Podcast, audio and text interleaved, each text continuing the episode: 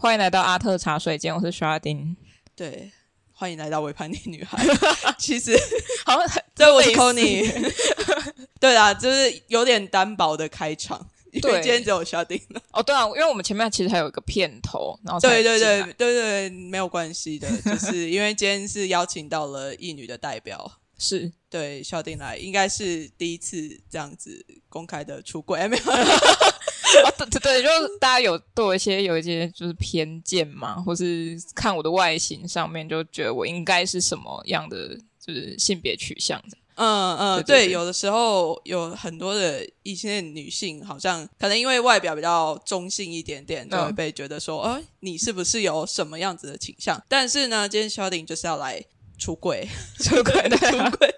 对，我是异女，妈，我是异女，我不是同性。对，所以你妈也有误认为过吗？我觉得有耶，我觉得是因为我家的小孩，我家有3个小孩，那目前呢应该可以得知有在交往或是有过交往对象只有我，对，就是最中性的我。有过交往对象，那其他2位呢就是没有。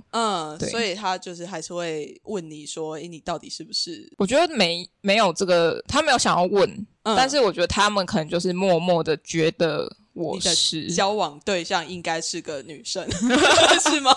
没有，在还没有交往之前，他们可能就觉得说有可能是同性取向。对，对。那所以说其实一开始想要先问你的是，你要怎么样自我认同是异性恋女性？其实我拿到这一题的时候，我就觉得我是到底是怎么认同自己是异性恋女性，但我其实好像没有想太多我是不是。我就觉得我好像就蛮自然的，但是我也不会觉得说好像是社会现象，就说你是生理女，所以你必须要等于那个异性恋女性。我觉得我也没有受到这个框架的局限或是认知这样。所以其实就是顺着这个社会的，好像他也没有说我特别需要有那个时刻去怀疑自己到底是不是，还是其实你也有这样子的时刻？我觉得没有到怀疑耶，但是我会借由别人的例子，比如说别人他可能喜欢哪一种类型的性别，然后我就会想说那我会不会也是这样？但是我想一想就觉得我不是这样。就是会用这种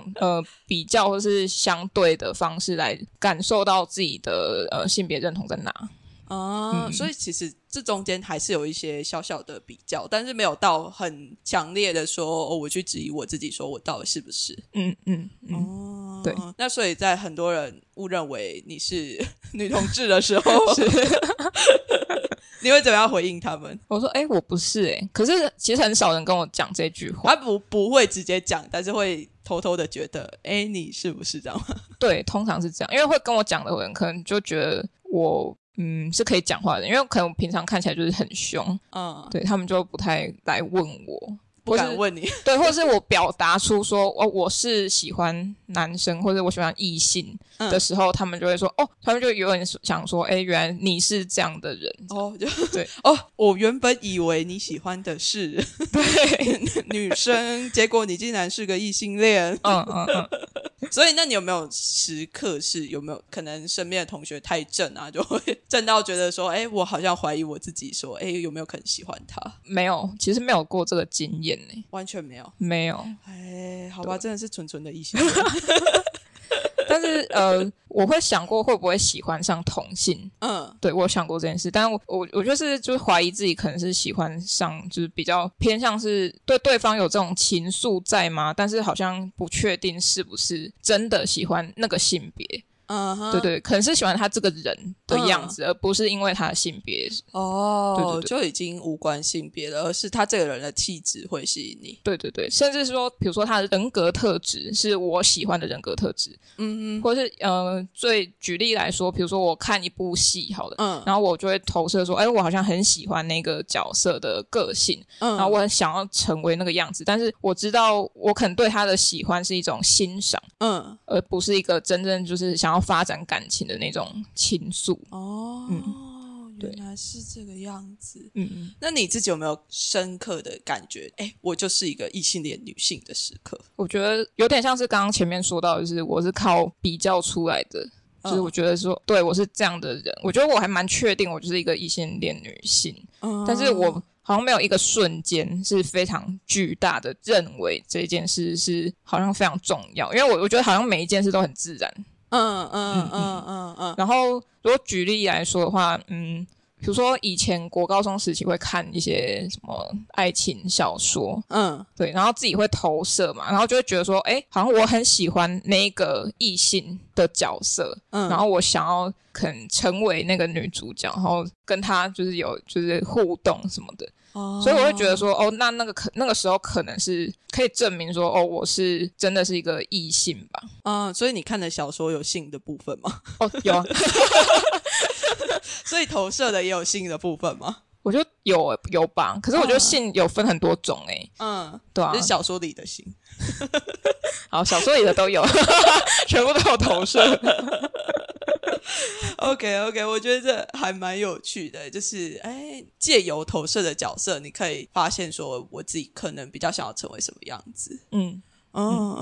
那你觉得就是异性恋女性的这个自我认同对你来讲它有什么样子的意义吗？意义的话，它比较像是可以让我知道说我喜欢什么性别的人。 OK， 对，但是好像没有什么意义，其他来讲。或是让别人知道我喜欢什么样性别，可是我觉得这个有好有坏，就是别人可能会利用这一点来欺负你之类的，利用异性恋女性这一点来欺负你。对，什么意思？就是有可能会他知道你，因为我本身是看起来比较中性，然后他就觉得说，哦，原来你是喜欢异性的，然后他可能就是想要接近我，但是他可能是意图不轨的要接近，所以他就知道说，哦，我是一个异性恋，然后他刚好也是男性的时候，他可能会利用这一点来反攻击或是掠夺你，什么都有可能。攻击掠夺好难理解哦。攻击掠夺的意思是什么？想要靠近你，就是想要意图不轨。对。OK， 没错。OK， 所以说是就是他可能是他本来不知道，他本来以为你是女同志，他就没有这个意图，但是他知道了你是异性恋女性之后，他就会突然默默的开始有点毛手毛脚或者是不太安分的感觉。对，我觉得他可能孤单寂寞觉得冷吧，就是突然有一个对象，然后看起来中性，因为我的个性也不是那种比较女性化或是阴柔的特质，我觉得还好，就是表现出来对外的形象是比较大家口中的男孩子的样子，然后比较 tomboy 一点的感觉。对，然后所以相处起来可能是还不错。所以他们可能得知说，哦，我不是一个就是喜欢同性的人的话，他们就觉得，哦，那我的口袋名单就多一个可以就是暗杀对象，我是怎么样的。好，那我好像可以理解，因为我其实曾经也遇过，就是在我还没有出柜的时候，然后在我的外表看起来是比较阴柔的时候，比较长头发，然后长发飘逸，虽然说我的个性还是非常的 tomboy，就是非常开朗啊，跟男生都聊得很来，然后呢那个时候那阶段就会有非常多的男生，就是不知道为什么就是有点像煞到或者是怎样，就是会很多会想要告白或者是想要干嘛的，就我可以很明确的感觉到他们的这个意图，但是在我跟他们说我是一个女同志之后，就是这些东西都不见了，就是会发现说，好像如果他们就是有的时候被认为是异性恋女性，好像变成是一个可以被接近的感觉。对于某一些男性来讲，我觉得他们可能是偏向说，哦，有机会得到什么吧。对。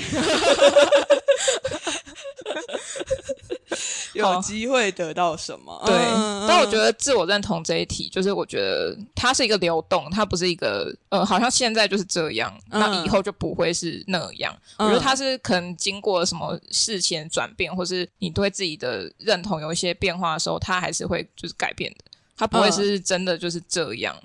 对。所以你觉得 so far 到目前为止，你是自我认同为异性恋女性，但是 maybe 它之后会改变。对，我觉得会，就是还没有把它踩死，就是我一定会只有这样子。对。OK， 那你自己对于异性恋女性的这个标签的想法是什么？好，其实这一题呢，我也是想了非常久，因为我就觉得说没关系，也可以没有想法啊。对，因为我就为了这一题呢，去问了异性恋的男性友人。你也太认真了吧？因为我怕没东西讲。因为我自己其实不会去想这件事情，对对对对对。那那位友人他提供了一些可能是外表的，他认为说哦，中性的生理女可能是就我这个样子，然后大家认为的一个异性恋女性可能是要有一些条件，比如说她会化妆，然后穿裙子留长发，还是会喷香水，知道什么名牌是什么，等等的。但是这些呢我都不会做，所以我都不知道，就是哦，所以其实你也没有在那个非常标准的异性恋女性里面的概念吗？他们觉得对对啊，他说你怎么不知道什么什么啊？不然就是说就嫌说你房间怎么那么乱？就我自己的经验来说，因为我前不知道第几任男朋友，这样讲起来好像很多反正他就跟我说你的房间长什么样子，我就拍给他看，然后说哇你房间也是蛮脏的，然后说所以到底是怎样我就跟他说你的房间也没有多干净对，我就觉得这到底是什么问题。还有他也会说可不可以叫我化妆，对，然后我就说为什么要化妆，因为他已经跟我交往，他交往前也没有在就是也没有叫你化妆， 对，交往后就觉得你应该要化个妆，对。然后另外一个更扯，就是延续化妆这个议题的话，他就有一次就跟我说，我就问他说那你觉得我有什么需要改进的地方吗，或者是我哪里困扰到你？他说那你下次可不可以化妆，然后又是扯到化妆我说为什么？他说因为你不说话的时候或是你不高兴的时候就看起来很凶，所以如果化妆的话会好一点。我想说屁啊，这跟化妆有什么关系啊脸长得就是臭要不然你想怎样对啊，就化妆他只是看起来脸没有凹洞，就是线条比较柔和一点但是不代表说我可能化妆之后脸不会那么臭对啊，而且这是情绪或是心情的问题，那应该是去解决这个问题，而不是去用化妆来把这件事情消磨掉吧，对吧？问题的那个症结点完全看错了，我不知道在干嘛对，所以我就觉得说这个标签我觉得对我来说是一个蛮可能对外界来看我的时候是一个蛮大的限制，对，但是对我来说都没有啊，像我现在就访谈的时候就脚都打开，这对长辈来说就是一个不是女性为什么脚不合起来然后我就发现说其实我访谈就拍照的时候其实脚都开开的对啊开开的多舒服啊，都很舒服啊，就是会牵扯到舒服这件事情，因为我觉得我现在这个状态就是我舒服的状态，那为什么我要去做那些让我不开心的事情？对啊，一旦我做的那些不开心的事情然后影响到我的情绪，在对别人对外界的时候他们得到那些负面情绪，然后再来说是因为这些关系而让我情绪不好的，那我觉得那你就是活该对吧？因为你就是要限制我，对对对，你就是要我去做那些我不想做的事情。我觉得那已经跟性别无关，是我有没有舒服，就是我在我自己的这种状态下我是开心的就好对，然后你又要我去调整我的状态，我调整我开心的状态是在 Hello 还是他们在嫉妒他们可能没有意识到说你在这个状态其实是很舒服的，对，他们可能会觉得说女生不是应该就要这个样子吗？然后可能他们会觉得说女生在那个样子应该比较开心吧，会比较好看，对对对，比较怎么样怎样，但事实上是很多女性其实有不一样的样子。对啊。那如果说你下辈子可以选择的话，你还会想要当异女吗？异性恋女性？我觉得会。为什么？我觉得没有为什么，没有为什么吗？但是我有一些就不想要的一些条件。我觉得应该不是因为性别取向，而是身为女性，我觉得有月经跟怀孕这件事情好辛苦。但是你还是会想要当，就是还是会想要当女性？会。对，好啦，其实我自己也会想要再当女性但是我自己的原因可能是因为我就真的很叛逆，就是如果女性还是站在一个比较相对起来比较低的位置的话，我还是会想要当女性，就是我就是一个很 M 属性的人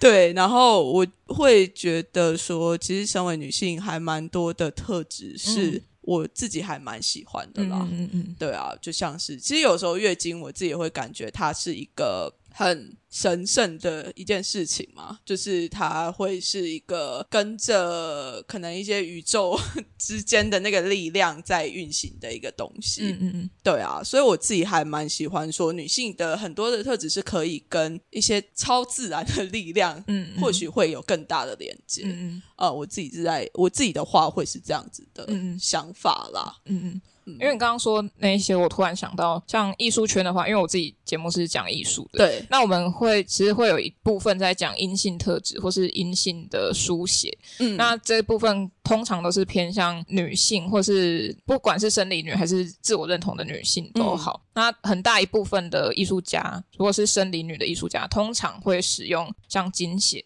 来做创作。嗯，对对对，或者是以怀孕啊，或是会看到一些可能像女性的联展，像台湾有一个是那个我记得是女性艺术家什么协会的，或是最近有一个我认识的老师他自己策的联展，他们没有说他们要做什么，个别要做什么主题，也没有说材质是什么，但是呈现出来的时候确实会有一种阴性特质。他们选用的材料可能比较偏柔性的，或是他们在探讨的议题上面就会跟女性比较有关系。哦，比较偏柔性的材料是什么？像是刺绣啊，然后羊毛毡或是布料这一些的。然后或是他们在探究是像有一位艺术家蛮有趣的，他在探究那个什么转女成男的一篇经文吧，就是女性死后呢，她要去投胎的时候，她就会说你是为了家庭或者是为了什么什么，都是为了别人，但是她自己没有自己的身份地位。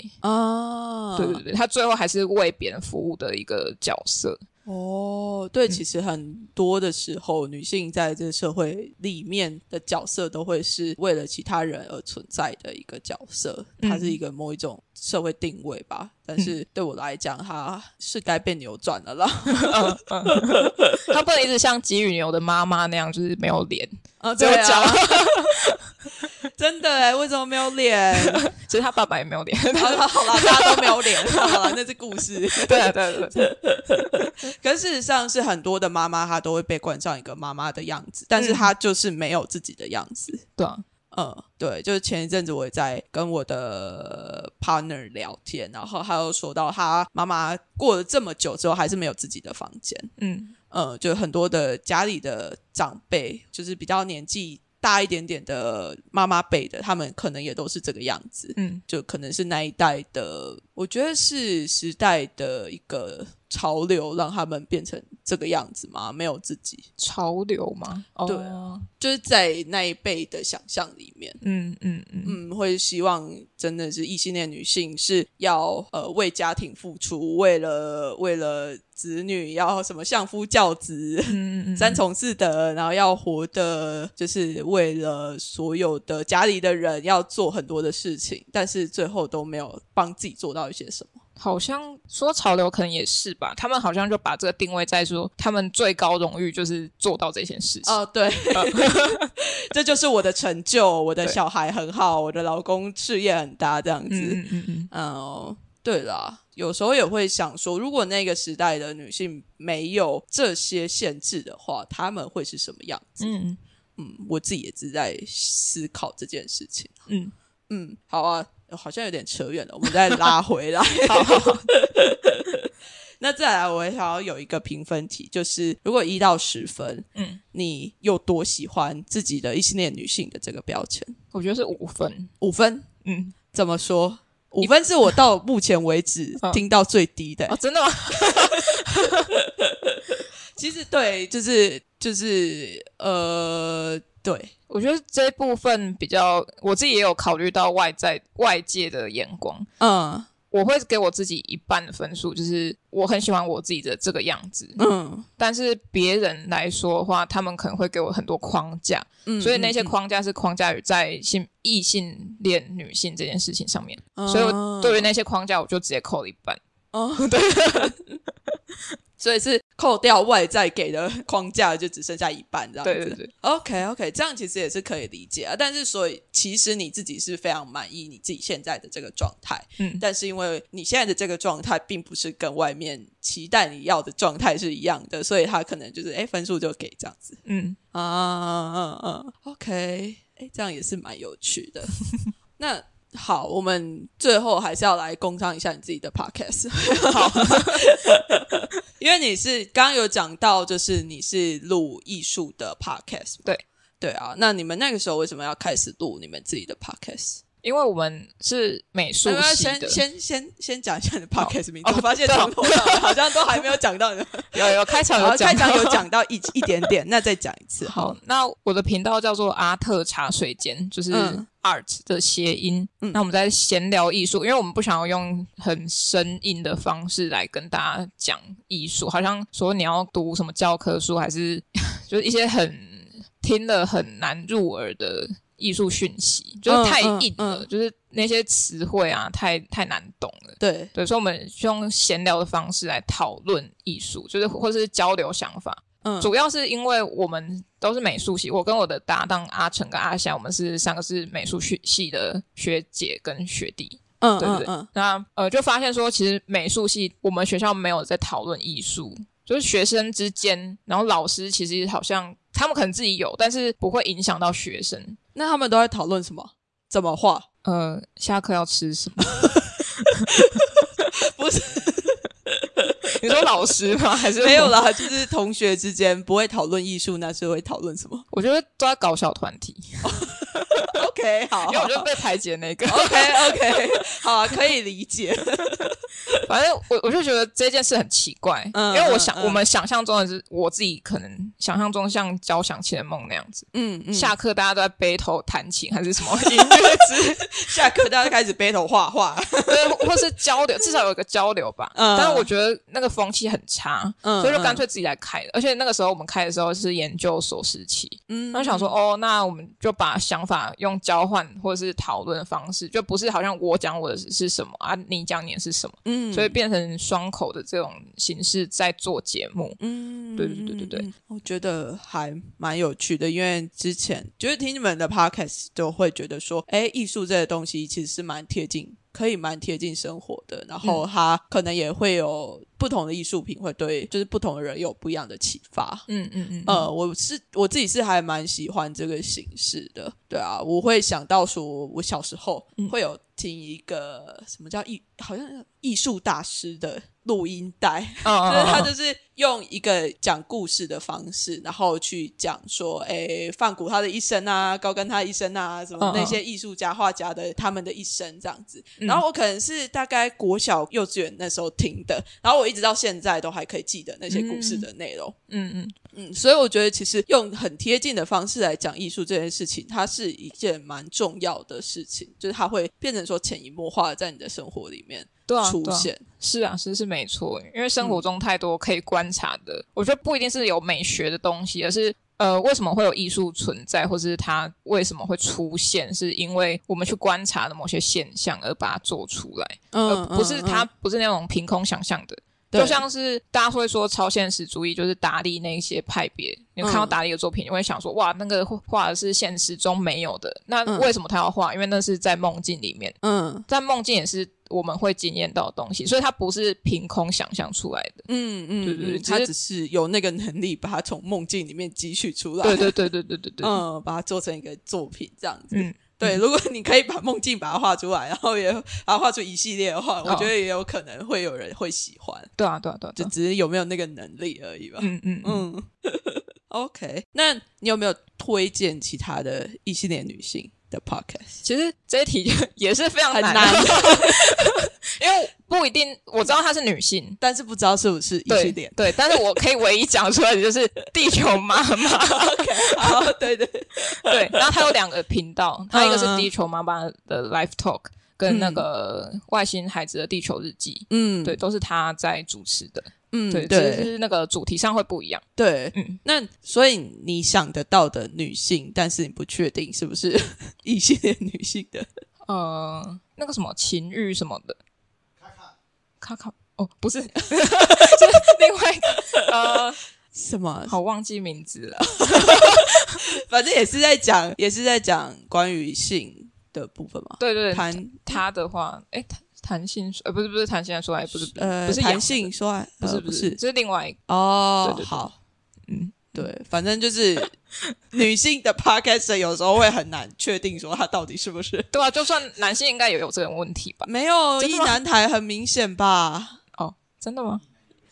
旁边的有人讲话，异男在说异男的坏话。